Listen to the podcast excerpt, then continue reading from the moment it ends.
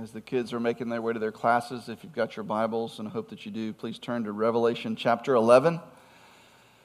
We started into chapter 11 last week and didn't get very far. Covered two verses. Lord willing, we will make a little bit more progress this morning. In those two verses, we saw the measuring of the temple, which we saw was a picture of the day. The temple, the altar, and those who were worshiping there were measured with a measuring rod, symbolizing God's ownership and protection of us, the church. Marking us out, God marking us out as His own. But the outer court, we were told, was not measured. And this was also a picture of the church but a picture of the church unprotected and vulnerable to the attack of the enemy. One of the questions was Does this mean that part of the church will be protected and part of the church will not? That's a good question. The answer is no, that's not what that means. What we see in both the, the temple and the, the, the altar and the outer court being measured are symbolic pictures of the entire church, not just part of it. And so it's not that there are some in the church will be protected and some that won't, but instead, the entire church will be spiritually protected through the tribulation. But also, the entire church will be exposed and vulnerable to the attack of the enemy and the unbelieving world through persecution. And yet, though the church will be attacked, she will persevere and she will be protected spiritually through that tribulation and God will see fit that the church will endure the tribulation and the attacks, even though some may be martyred. And we also saw last week that the nations will overrun the holy city or the entire church and will trample her, we're told, for 42 months or three and a half years And we saw in those two pictures of the church a figurative fulfillment of the little scroll from chapter 10 that John was told to eat. The, the scroll of prophecy of that which was to come. And, and we see symbolized in that passage from last week that that scroll is both bitter as well as sweet. It's sweet as honey in the mouth, but bitter in the stomach that the church would be attacked and endure tribulation is, is a bitter prophecy, but that the church would ultimately see spiritual victory and be protected through that is a sweet prophecy. And that same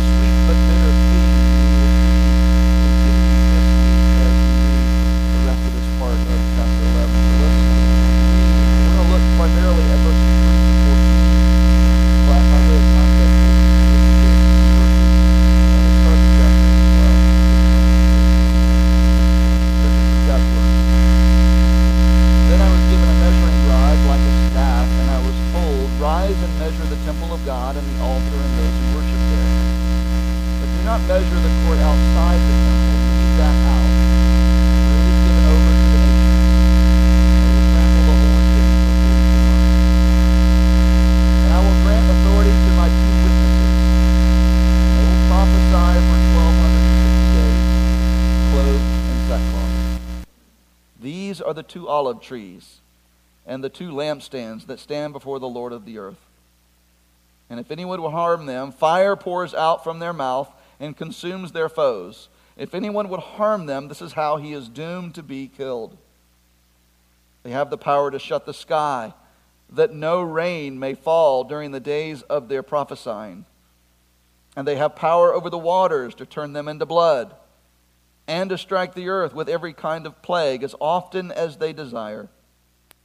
And when they have finished their testimony, the beast that rises from the bottomless pit shall make war on them and conquer them and kill them. And their dead bodies will lie in the street of the great city that symbolically is called Sodom and Egypt, where their Lord was crucified. For three and a half days, some from the peoples and tribes and languages and nations will gaze be placed in a tomb. And those who dwell on the earth will rejoice over them and make merry and exchange presents because these two prophets had been a torment to those who dwell on the earth. But after the three and a half days, a breath of life from God entered them, and they stood up on their feet, and a great fear fell on those who saw them. Then they heard a loud voice from heaven saying to them, Come up here. And they went up to heaven in a cloud, and their enemies watched them. And at the hour, at that hour, there was a great earthquake, and a tenth of the city fell. Seven thousand people were killed in the earthquake, and the rest were terrified and gave glory to the God of heaven. The second woe has passed. Behold, the third woe is soon to come. Let's pray. Father, we thank you for the privilege of gathering together this morning. As we think and revel in that privilege, we recognize, Father, the sacrifice of so many who have put their lives on the line, literally, in uniform and as first responders to ensure that that privilege of ours remains intact. And Father, we pause to thank you for the sacrifice of so many that we marked yesterday with the 20th anniversary of the attacks on the World Trade Center. Father, we lift up those families who, even today, are still mourning the loss of their loved ones. We pray Father, for the many thousands who walked away from that incident with both physical and emotional scars. We pray that you would meet them in the middle of their need. Father, we thank you for their sacrifice, and we remember them this morning in prayer. And Father, now as we turn to your word, we're thankful not only that we get to gather in this place and worship you in spirit and in truth, but Father, we thank you for your word. We thank you for preserving this book throughout the ages such that we can trust that what we hold in our hands is your very breath. It is your word. And as your word, Father, you intend for it to edify and build up your church. And so we pray that you would do that this morning, Father, that you would use the words of this book, not necessarily my words, but your words, Lord, to encourage, to edify, to challenge, to correct, and Father, to present the good news of Jesus Christ to those who desperately need to hear it. And so, Father, we ask that you do that this morning through this passage, and we pray this in Jesus' name. Amen. So, chapter 11 can be divided into two very clear sections. First of all, verses 3 through 6 is the the witnessing ministry of these two witnesses, the prophesying ministry that is taking place, as uh, John describes it here. And then in verses 7 through 14 that we just read, we see the opposition to them, the death of them, and the resurrection of these two witnesses. But let's go ahead and deal with the elephant in the room. Who are they? Who are these two witnesses? And what do they represent for us in this book? There are generally two ways of understanding who these two witnesses are. Some will say that they are two historical figures that both John and his original audience would have recognized. And certainly there's much in John's description here of these two witnesses about who they are and what they do that remind us of Old Testament characters.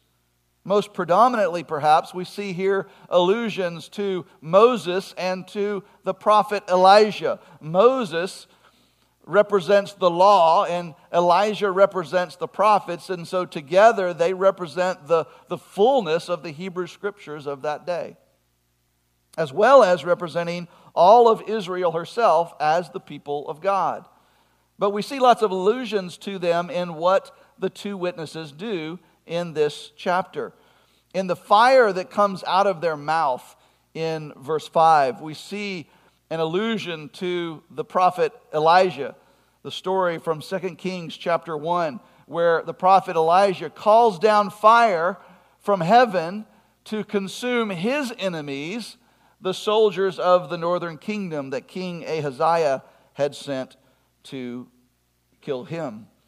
We also recall the story of Elijah from 1 Kings chapter 17 when Elijah tells King Ahab that it would not rain, it's not going to rain in Israel for three years except by his word, except by his prophecy, the prophecy of Elijah.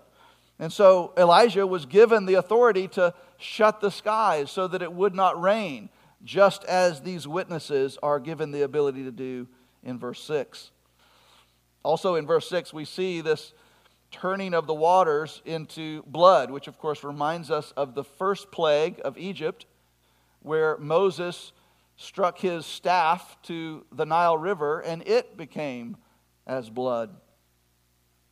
And then we're also told at the end of verse 6 that these two witnesses had the ability to strike the earth with any of the plagues as often as they wish, which is also an allusion to Moses himself, who, uh, whom God used to inflict all of the 10 plagues on Egypt. So many would say that this is, in fact, Moses and Elijah, who will one day return to the earth and will prophesy and witness to their testimony and proclaim it to the people. Others say that instead of this being two historical figures, that, that this instead is just two figures, two eschatological figures uh, that don't have any historical referent, um, that don't refer to any kind of historical figure that anybody would recognize. They're just two people, two prophets who come down to earth in these last days and will proclaim God's word during the tribulation, will prophesy for 1260 days. Now, regardless of whether they are historical figures or whether they're just two eschatological figures who have no historical referent, regardless, both of these interpretations point to these things as happening in the future. That these are things that are going to happen later on in the real world at a future time of intense tribulation. And this is one plausible way, whether it's historical or just um, eschatological figures, this is one plausible way of understanding this text. This interpretation relies heavily on a literal approach to this kind of prophecy. It says that there are two witnesses, and so there must be two witnesses, right? And if it says that fire pours out of their mouth in order to consume the foes, then fire must pour out of their mouth in order to consume the foes. When it says that they have the power to shut the sky so that it doesn't rain, that's what they do. When it says that they have the power to turn the water into blood, that's what they do. According to this interpretation, a literal beast, a monster, will come up out of the bottomless pit, will make war on them, and will kill them. But in three and a half days, in three and a half days, God will breathe life into them. They will stand up, and the people will respond with great fear. And then a loud voice will be heard Come up here, and they will ascend to heaven in a cloud. And then there will be a literal earthquake where 7,000 people in Jerusalem die. Now, interpreting Revelation literally is not really that hard, right? If we interpret all of this literally, then whatever it says will happen is exactly what will happen. Now, if you're one, here's, here's a caution. If, if you're one, like myself, that, that doesn't necessarily agree that everything in Revelation should be interpreted literally, don't let the reason be because there are such fantastic things that are occurring. That shouldn't be the reason why we don't affirm that. All we have to do is go back to the first pages of the book of Genesis and see that before there was anything, God was. And then he spoke the world into existence. He spoke and there was land. He spoke and there was water. He spoke and there was stars and the sun and all of that and life. It, it, all we have to do is, if we can wrap our mind around creation ex nihilo, creation out of nothing, then seeing these fantastic things that happen in the end times is not going to be difficult. So that should not be the reason why one doesn't affirm a literal interpretation of this.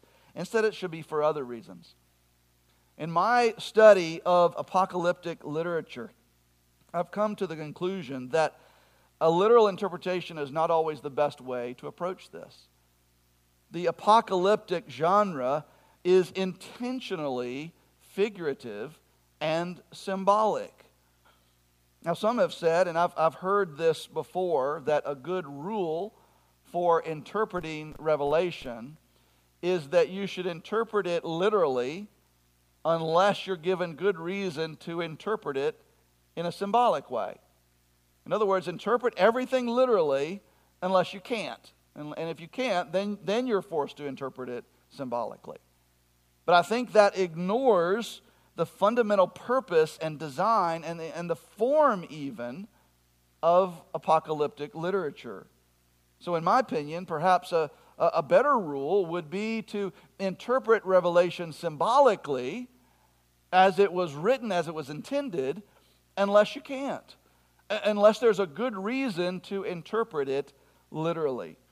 So perhaps this vision is not telling us that, we're, that there will literally be two superhuman witnesses who prophesy in Jerusalem for three and a half years, who are then killed by the Antichrist, and after three and a half days, God resurrects them and brings them up to heaven. Maybe so. Maybe that's exactly what happens. And that is a perfectly legitimate and biblically defendable way of understanding this. But perhaps this is symbolically trying to communicate something else to us. So, the other major way in which this vision is interpreted is to see in these two witnesses a symbolic picture of the church. Just as we saw last week in the temple, the altar, and those who worship there in the first two verses. Now, there are some very good reasons to consider as to why the two witnesses here in chapter 11 should be understood symbolically to be referring to the church. Let me just give you four of them. First of all, we're told that they are, uh, these are the two lampstands. Now, the word lampstands has already been used in Revelation back in chapter 1 to refer to the church. And so it just stands to reason that if the lampstand refers to the church in chapter 1, then it might also refer to the church here in chapter 11. The second reason is to maintain interpretive consistency. Okay? It stands to reason that if we interpret the temple and the altar and all of that symbolically in, in verses 1 and 2, then we should use that same interpretive approach in verses 3 and following. Why would we interpret verses 1 and 2 symbolically and then turn around and interpret verses 3 through 14 literally? That's a good question. That would seem to be interpretive inconsistency. Remember, we said last week that the identical period of time links these two 42 months in verse 2, 1260 days in verse 3, both of them referring to the same amount of time, approximately three and a half years. This, this links those two stories, and so it would seem strange to interpret them differently and to use a different interpretive approach. Thirdly, uh, witnessing and testifying are activities elsewhere in the book of Revelation that are activities that are linked to the church. These are the activities of the church. This is the mission of the church to witness it and to testify. And so the fact that these are two witnesses whose job it is to testify is another good argument for understanding them as referring to the church. And then a fourth reason, down in verse 7, when they're killed by the Antichrist, we're told that their bodies will lie in the streets for three and a half days and that the, the earth dwellers will gaze at their dead bodies and refuse to let them be buried. But what doesn't come out in our English translations, but does in the original Greek, is that that word for dead bodies in the Greek is singular. It's not plural. it's not dead bodies, it's dead body. And so perhaps the reference, why would two witnesses who die be referred to as one dead body? Perhaps that's another argument for it referring to the church. Now you might say, well, then why is there two of them? Why are there two? Why didn't, they, why didn't uh, John just see one witness? Why is there two uh, olive trees and two lampstands and two witnesses? And I think that's a reference back to Deuteronomy. And according to Deuteron- Deuteronomic law, in order to confirm the testimony, there needed to be two witnesses. And so perhaps this is a reference to this being a true and confirmed testimony that they are giving because there are two witnesses. Now, of those uh, who understand the two witnesses as referring symbolically to the church, they're divided as well, right? Some of them think that this, this is referring to the church of today, the church of the present, the church during the church age. Others think that this is referring to the church in the end times, the church in the future during the time of the tribulation. And so, uh, those who think that this refers to the church of today, the church of the present, understand this is a picture showing that the job of the church is to witness to the world. And certainly that's true. Testifying to the gospel of Jesus Christ and the glory of God. And that the world considers that torment. And so the world opposes that. The fire coming out of their mouths, that brings us back to that picture of Jesus in chapter 1. The vision of Jesus that John has with the, the double edged sword coming out of Jesus' mouth, which we said at that time was a reference to the Word of God. And, so for, for them, this is fire coming out of their mouth. So this is reference to the Word of God that must be prophesied, must be spoken, must be spoken out by the church. But as we speak forth the Word of God, and as we speak forth the gospel, we're opposed and persecuted. And some of the witnesses of the church are even killed because of that faithful testimony. But in the end, as we see, the Lord will resurrect those who have been faithful witnesses. And so, this viewpoint would say that this vision is given to John here. And, and in this vision that John is given here, he sees two witnesses And it's not actually telling us something about what's going to happen in the future, but instead it's telling the church of today that our job as witnesses is to faithfully proclaim God's word, the word of truth, to a world that's going to oppose us for our testimony. And in some cases, that opposition will be violent. On the other hand, there are those who think that though these two witnesses refer to the church, they refer to the church of the future, not the church of today. That this is actually telling us about the experience of the church one day in the Great Tribulation. And that church will do much the same thing. Will faithfully proclaim the gospel, will be opposed by the world violently, killed, and then resurrected by God. But regardless of whether we see this as referring to the church of today or the church of tomorrow in the future in the, in the tribulation, seeing these two witnesses as symbolically referring to the church certainly seems to fit the idea that we talked about last week of the little scroll containing both a sweet and a bitter prophecy. Just like in verses 1 and 2, the sweetness of the prophecy is that we're measured by God. We're marked out by God as His and that He will spiritually protect us. But the bitterness of the prophecy is that ultimate spiritual protection and victory. That pathway to that is paved with suffering and tribulation and persecution and even martyrdom. And in much the same way, in these verses now, the bitterness of the prophecy is that we will be opposed when we proclaim God's word and in some cases, even martyred because of our message.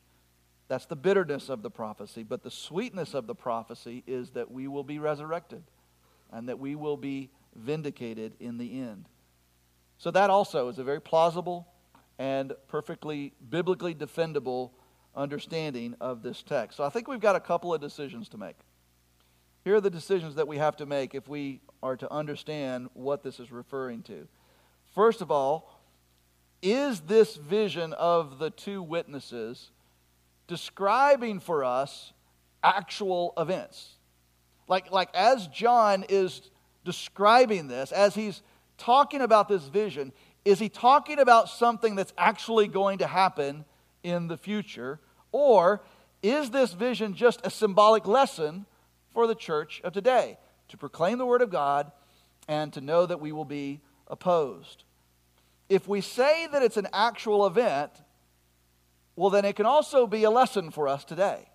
If we say that this is describing something that's going to happen in the future, in the tribulation, it can also symbolically be a lesson for the church today. Of course it is. It is for us, it was for the first century church.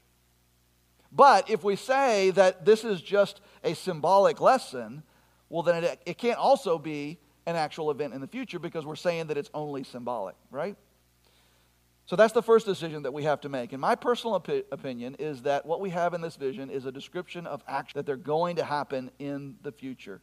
And the fact that they haven't happened yet, in my opinion, means that they're going to happen in the future. And so this is a description of something that's actually going to happen in the tribulation leading up to the return of Christ. Others say that what we have here points symbolically to what happened either in the first century or what has been happening in the church age between the advents of Christ. And that's a very plausible, perfectly biblically defendable position to take. It's just not one that I find particularly uh, convincing. So I think what John sees in this vision is something that is actually going to happen. So that leads to the second decision that we have to face, and that is if this is describing actual events, then what do they look like? And again, our options are limited. It's either literal or symbolic, right? It's either two guys that are going to stand up and prophesy for three and a half years in Jerusalem, or this is symbolically referring to the church. That these two witnesses refer to the church, the people of God, in the tribulation.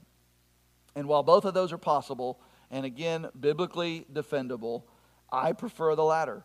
That the two witnesses refer to the church in the future, during the time of great tribulation, leading up to the return of Christ. But again, either of those are possible, and we'll just wait and see, right? We, we, we will wait and see which one actually happens. But regardless, whether this is talking about two literal prophets who witness in the tribulation, or whether it's talking about the church, it's symbolically talking about the church who will witness in the tribulation. Regardless, both of them should represent to us today the witness of the church today, our witness to the world around us. Certainly, I believe that's how John's original audience would have understood this passage. They would have read this passage through their own cultural lens, through the lens of what was happening in their day and in their time. They were being persecuted. And some of them were being martyred, they were being killed because of their faith in Jesus Christ. And this vision would have encouraged them, would have encouraged them to continue to be bold in their witness, to continue to courageously stand up and give a defense for their faith, even if it meant persecution and martyrdom. But just as God vindicated the two witnesses in this vision, so God would one day vindicate them in the resurrection. And this is not just the mission of the church in the first century, we, we know this to be the mission of the church in the 21st century. We, like they, are opposed. And we're opposed because of our message. Our message is the gospel, the good news of Jesus Christ. But that good news is offensive. It tells people that they are sinners. It tells people that they are not good enough. They're not good enough for heaven. They're not good enough to warrant salvation. It tells them that they are dead in their trespasses and sins, and that what they deserve is and that they are impotent, powerless to change that hopeless condition by themselves. That's offensive. Who wants to hear that message? Who wants to be told that they're not good enough? Who wants to be told that, that what they deserve is judgment, that they're not the masters of their own destiny? That though they like to think it, they're not independent beings, but in fact they are dependent, that they don't even exist apart from God's doing, much less be rescued from judgment by their own merit. Who wants to hear that? And so it stands to reason why our message is hated and why we are opposed as we proclaim it. And, church, parenthetically, it's it's only going to get worse. Look at Europe, the birthplace of the Reformation. Look at the states of New England, the birthplace of our country and the, and the, and the, the, the central place of where the Second Great Awakening in America started. Except for a few witnesses, it is nearly gospelless. That's coming here. The longer mankind rejects the gospel, the greater the animosity towards it and towards those who proclaim it. So, what happened there is coming here. It's just a matter of time. We see it happening, we see it coming. It's just a matter of time. And our natural reaction to that, as that begins to happen, sometimes our natural reaction to that is to withdraw and to isolate and to insulate ourselves from the opposition and from the attack. Sometimes that's done out of good motives to maintain purity and holiness, to ensure that our message is not compromised or influenced by the world. These are good motives. Sometimes it's done by wrong motives so that we don't have to do the hard things. And so we can live a safe and comfortable life in our isolated lives. But, church, we know that we are not called to that. And perhaps a different reaction to this is that if we're not going to isolate ourselves from the world, then perhaps we will find ourselves capitulating to it and compromising our message and emulating the world in an effort to make both ourselves and our message more appealing to the world. And so we compromise our convictions and we soften our message in order to make the gospel more palatable. And, and we know that we're not called to that either. What we are called to is to take the gospel to the nations, to be his mouthpiece and his witnesses to the world. We are God's way of getting his gospel message to a lost world. We, we're his plan A, and there is no plan B. He wants us to be his witnesses, to testify to the truth of this stuff. The church, which means all of us, not just the professionals, not just the elders, but all of us, as God gives us opportunity in our various lives and settings, the church has been mandated to proclaim His word boldly, but accurately and faithfully, without compromise and without softening it. And as things to continue to get worse, some will even pay the ultimate price and be killed for being faithful witnesses. We see it happening in other parts of the world. And I think Scripture points to the fact that one day it will happen here as well. So, why do we do it? if our message is so hated and we are so opposed, why do we do it? And how do we go about it?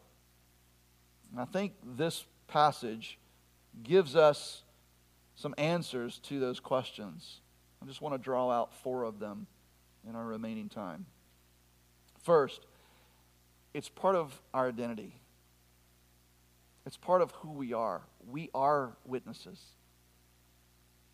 These two witnesses here are identified in three ways. First of all, they are two witnesses then we're told that they are two olive trees and two lampstands. We understand the language of witness. And we know that that refers to the church.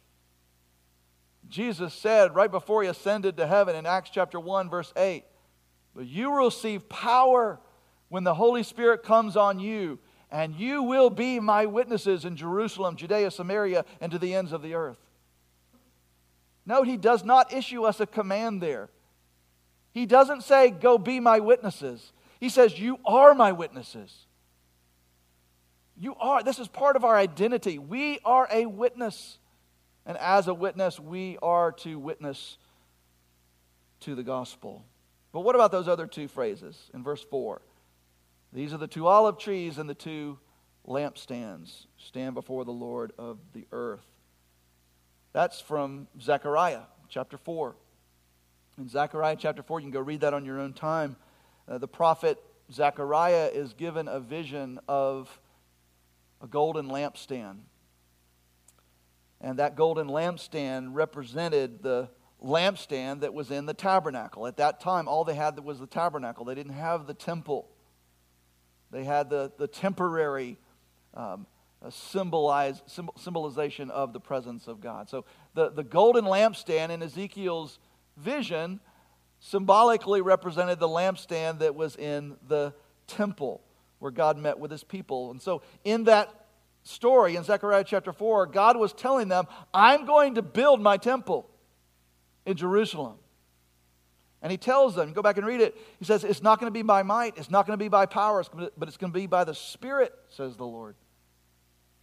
And he was going to accomplish all of this through them. But those two olive trees are also in that same vision in Zechariah chapter 4. The, the, there were two olive trees. One was on the right and one was on the left of the lampstand. And the two olive trees provided oil to the lampstand so that it would keep on burning and so that the light of that golden lampstand would never go out in that vision. And this represented that God's presence would never leave them and that the Holy Spirit, symbolized through the oil coming through those two olive trees, meant that the Holy Spirit would enable them to make this happen. What a beautiful picture of the church. God has likewise promised to build his church such that the gates of hell will not prevail against it. As we talked about last week, the church is the temple of God. And so we are that lampstand symbolizing the presence of God in the world. Jesus says in John 8 that he is the light of the world. But he also says in the Sermon on the Mount that we are the light of the world. And so we, the church, those who have professed faith in Christ, we are the lampstand, giving light to the world, representing the presence of God in a dark place the presence of God among men. And then the Holy Spirit in Zechariah's vision, represented by the olive trees providing oil to the lampstand. The Holy Spirit anoints us, equips us, prepares us, and authorizes us to do this important task of witnessing. So, the church, the point is, this is our identity. This is who we are. We are the lampstand, we are the witness in our world. As Jesus said of us in that passage from the Sermon on the Mount, as I alluded to earlier in Matthew 5, he says to his disciples and to us, You are the light of the world. A city on a hill cannot be hidden, nor do people light a lamp and put it under a basket. Don't withdraw, don't isolate, but instead put it on a stand so that it might give light to all in the house. In the same way, let your light shine before others so that they may see your good works and give glory to your Father in heaven. This is who we are. We're not called to go and witness, we're called to be witnesses. We are a witness. Secondly, as a witness, what is our message? Our message is God's Word. In the case of these two witnesses, what did they proclaim? To what did they testify about? Well, we're told that they're prophets. Prophets of God deliver the word of God. They said, Thus saith the Lord. They're not giving their own testimony, they're giving a testimony about God. They're saying, These are the words that God says to his people.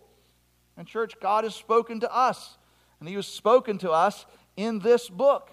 And so, our message that we are to proclaim as his witnesses is the word of God, which means that if we're going to do it, we need to know it, we need to read it, we need to understand it, and we need to proclaim it to those that God has put around us.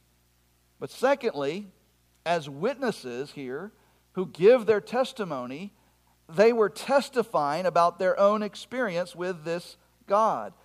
And as Christ followers, we testify to how God saved sinners by sending his son Jesus Christ to live the perfect life that we couldn't and to die in our place on the cross. So, our message is the Word of God in general, and in particular, the gospel, the good news of Jesus Christ. I think this is partially conveyed to us in this vision through the fire that comes out of their mouth. Again, as we said earlier, this, this reminds us of the picture of Jesus in chapter 1, where we see the sword coming out of his mouth, which we said at that time was the Word of God. But in this case, it's on fire. It's fire coming out of their mouth. And that fire that comes out of their mouth represents to us the judgment that awaits those who reject the gospel. And so, as we give testimony to God's plans and God's word and God's gospel, we can't soft sell it. It's not our message to twist. It's a message that's been given to us that we're simply called to be faithful to proclaim. It's a message of judgment deserved because of sin, but it's also a message of gospel hope because of Christ's sacrificial death and resurrection. Third thing that we understand here is that our message is going to be opposed, and so will we. Our message is opposed. In the vision of the two witnesses, their opposition comes from two sources the Antichrist and the world around them the unbelieving world. Now, this is the first mention of the Antichrist in the book of Revelation. And it's interesting that John mentions this in a way that infers to us that his readers already understood what he was talking about. He talks about the beast that comes up out of the bottomless pit. So there was already some teaching that they understood who he was talking about. And we're not going to cover a whole lot about the Antichrist in this particular passage. There's much more that is written about the Antichrist in chapters 13 and 14, and then 18 through 20. And so we'll cover a lot more about him at that point. But suffice it to say that we see here that he comes from the bottomless pit. This is the abyss, the, the, the place of the dead. It's the same place from which in chapter 9 the swarm of demons came out to attack God's people and the blowing of the fifth trumpet the Antichrist, as everything except for God is, is a created being. The only one who's not a created being is God Himself. So this is a created being, and he is sent by and empowered by Satan. And his purpose is to stop the testimony of the church by killing it. And again, we'll learn a lot more about what all of this means as we continue through Revelation, but I think it's clear here at least that there will be a growing demonic opposition the nearer we get to the end. But the witnesses, the two witnesses here in this chapter 11, are also opposed by the unbelieving world. When the Antichrist kills the two witnesses in this, in this vision, the world revels in their shame and, and almost celebrates their demise. They refuse to let them be buried, which in the first century would have been the height of shame and indignity to not be buried. They rejoice over them. We're told that they, they make merry and they exchange presents with one another. They celebrate. They're, they're throwing a big party. It's like Christmas to them. And we're told why. Because their tormentors are dead. Apparently, these two witnesses, what they testified tormented them. And now that torment is gone. Now, I don't think that as we symbolically refer this to the church, that this means that we're supposed to make it our goal to torment our lost neighbors and coworkers, right? But I think it does mean that our message should be so clear and so biblical that as long as they reject it, it will torment them. It will torment them. Leads me to ask a very probing question. Do your lost neighbors and coworkers like you because you're a really nice person? Or are you a torment to them because your testimony to them of the gospel is a torment to them? Now, I know that's not a fair question because I recognize we're also called to be salt and light and a blessing to the world in which God placed us. But it does make us think does the testimony of my life and the witness of my words torment the souls of the lost around me? Or does it not? Our message is opposed. And we, as its messengers, will also be opposed. And so, if we're not opposed in any way, perhaps it's because we're either not delivering the message or the message that we're delivering doesn't torment. Fourth and finally, from this passage, we see that faithful witnesses will be vindicated. Faithful witnesses who do what they're told to do and proclaim this testimony will be vindicated. The vindication in this vision is symbolized by the, the resurrection of the two witnesses and their ascension to heaven in the clouds. We're told in verse 11 that a breath of life, after three and a half days, a breath of life from God entered them, and they stood up on their feet.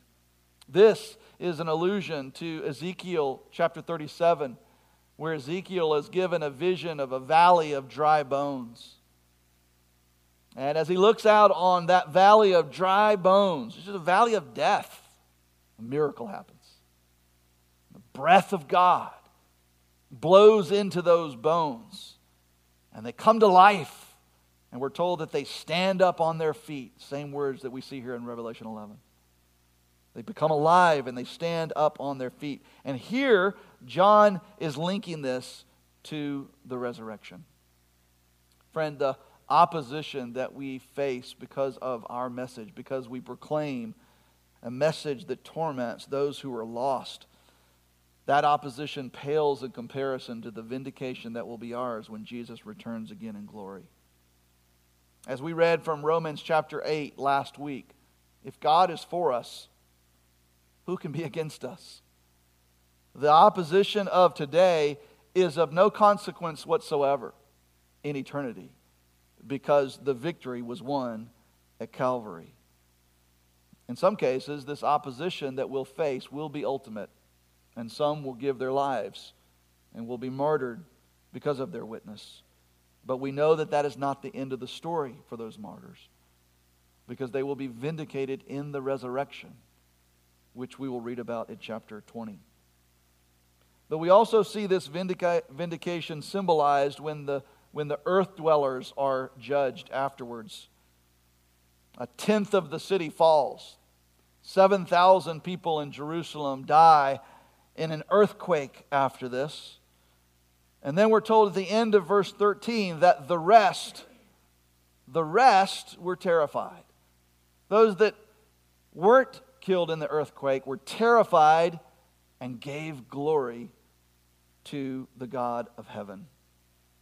Now, some will look at that, giving glory to the God of heaven, and we'll see in that a suggestion that perhaps they come to faith in Christ, that this is, this is a reference to repentance and conversion.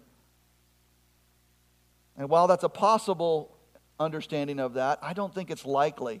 I do think that part of the purpose of the tribulations, the suffering on earth, and it being limited in scope to a, a, fourth or, or a third and so forth, as we've seen, part of that is to provide opportunity for repentance. But I don't think that's what we have here. What's happening here is right before the blowing of the seventh trumpet that we'll see in verse 15 next week.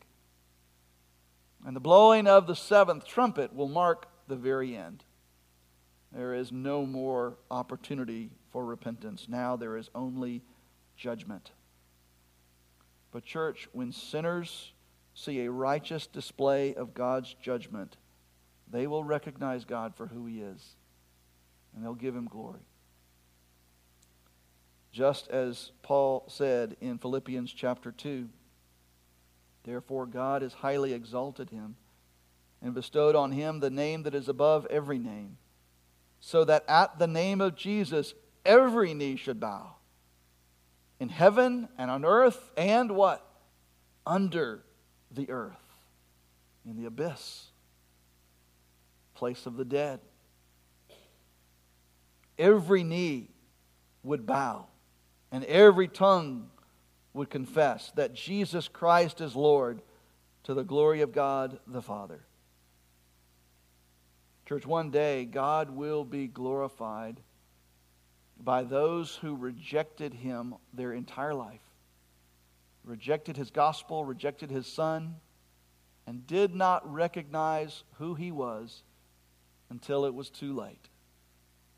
But even then, they will give glory to God. At that point, they will see that they were wrong. And Jesus is the Lord. And while we don't rejoice in that, that too is an indication to us, a reminder to us, that no matter how bad it gets in the days ahead, no matter how much suffering comes, how much tribulation comes, how much persecution, and how many of us and our children and our children's children are martyred for the faith, vindication awaits faithful witnesses. So, church, may that be us. May we be faithful witnesses today, boldly and faithfully giving testimony to the gospel, no matter the cost. That when both we and our message are opposed, we know that our King has already won the battle. The victory has already been secured. And we're just giving testimony to that victory until we see it with our own eyes in glory. Let's pray. God, we thank you so much for the witness of your word this morning that reminds us of who we are. We are your witnesses. And as your witnesses, you've given us a job to take the gospel to the nations. Not as we would see fit, but as you tell us to. Boldly, clearly, faithfully, and biblically, and accurately. So, God, would you move among us to do that as a church? Would you move among us as individual followers of Christ to do that in our own spheres of influence? Lord, in our neighborhood, in our workplaces, in, in, in, the community around us. Lord, you've placed us here as your witnesses, as your missionaries to reach the lost that you have divinely placed around us. God, would you break our hearts over the lost? Would you compel us to bring the good news of Jesus to those who are literally dying to hear it, though they don't know it, and though they may oppose it? And though they may oppose us for bringing it to them, you've called us to be faithful. And so, Lord, do in us whatever you need to do to make that happen. And remind us, Lord, that we're on the winning side. And we have but, but a few hours on the timeline of eternity to be faithful witnesses to the lost. And then you'll bring us home. We thank you for this good news, Father. We pray that, Lord, if there are those among us in this very room this morning who would say, in all honesty, that they stand apart from you, maybe they are at the end of their rope and they don't know where to turn. Maybe they've been trying to please you and make themselves right before you all their lives. God, we pray that you would show them the folly of that effort and that the good news of Jesus Christ, the second person of the Trinity, come to earth, who lived a perfect life and died in the place of sinners, so that sinners like us might be rescued and redeemed through faith in Jesus. Father, pray that you would make that good news clear and accessible to the lost who may be among us this morning. And we ask that you would give them the faith, the trust in Christ alone to be rescued, that they too may be measured and marked out as your own and given a place beside you and with the rest of us in your eternal home. We thank you for this good news, Father. Now, send us out to be your witnesses until you bring us home. We pray this in Jesus' name. Amen.